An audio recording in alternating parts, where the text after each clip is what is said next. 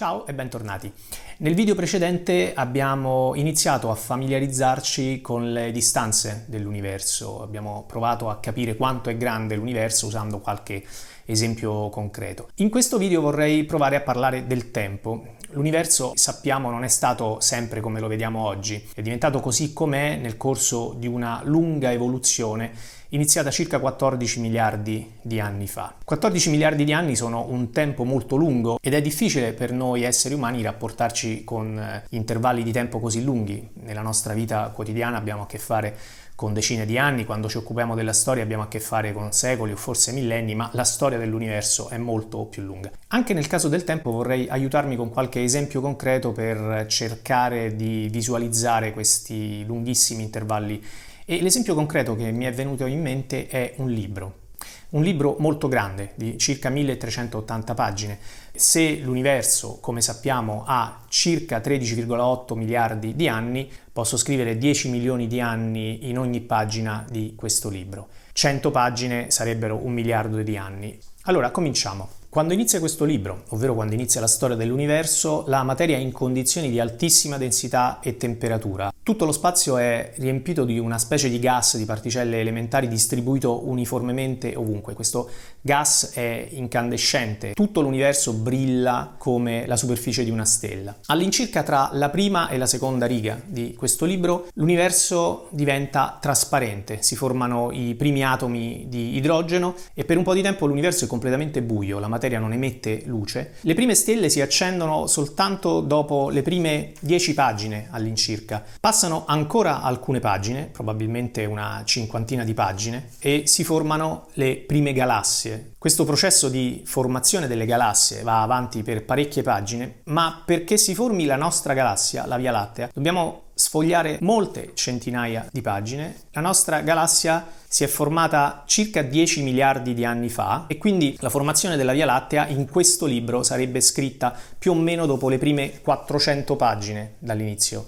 Continuiamo a sfogliare e dal nostro punto di vista non succede nulla, ovviamente nell'universo succedono tante altre cose, continuano a formarsi e a morire stelle, gli atomi formati all'interno delle stelle si spargono nel resto dell'universo, iniziano a formarsi i pianeti, ma il nostro sistema solare inizia a formarsi soltanto quando mancano circa 500 pagine dalla fine del libro, quindi circa 5 miliardi di anni fa. La Terra si forma qualche decina di pagine più tardi, a circa 450 pagine dalla fine del libro, quindi 4 miliardi e mezzo di anni fa, e sul nostro pianeta la vita appare dopo altre decine di pagine, non lo sappiamo con esattezza, ma sicuramente passano ancora alcune centinaia di milioni di anni dalla formazione della Terra perché appaia la prima vita. E sicuramente intorno a 350 pagine dalla fine abbiamo le prove che la vita sulla Terra c'era. Però inizialmente la vita sulla Terra è nella forma più semplice, si tratta di microorganismi, di batteri. Per gran parte della storia della vita sulla Terra, quindi per gran parte delle pagine che mancano alla fine del libro, la vita sulla Terra resta così, si differenzia moltissimo, ma resta in forma unicellulare, in forma di microorganismi. Intorno a circa 200 pagine dalla fine del libro, i microorganismi iniziano a usare la fotosintesi e la concentrazione di ossigeno nell'atmosfera aumenta, ma per arrivare all'esplosione delle forme di vita multicellulari, piante, animali, dobbiamo aspettare ancora a lungo. Questa esplosione avviene soltanto quando mancano una cinquantina di pagine dalla fine del libro, quindi circa 500 milioni di anni fa. I dinosauri, ad esempio, appaiono quando mancano circa 25 pagine alla fine del libro, 250 milioni di anni fa,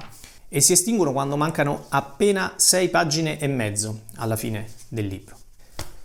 È una lunga storia e noi dove siamo in tutto questo? Beh, tutta la storia della specie Sapiens, la nostra specie, potrebbe stare tranquillamente nell'ultima riga del libro e la storia della nostra civiltà occuperebbe uno spazio ancora più breve, starebbe tranquillamente nell'ultima lettera del libro. Quindi si tratta di una storia molto lunga ma anche molto affascinante, all'interno avvengono molte cose che proveremo a vedere nei video successivi. Intanto spero che questo esempio vi abbia aiutato a farvi un'idea un po' più concreta degli eventi avvenuti nella storia dell'universo e degli intervalli di tempo coinvolti. Per questo video è tutto. continuate a seguire il canale, iscrivetevi e ci vediamo la prossima volta.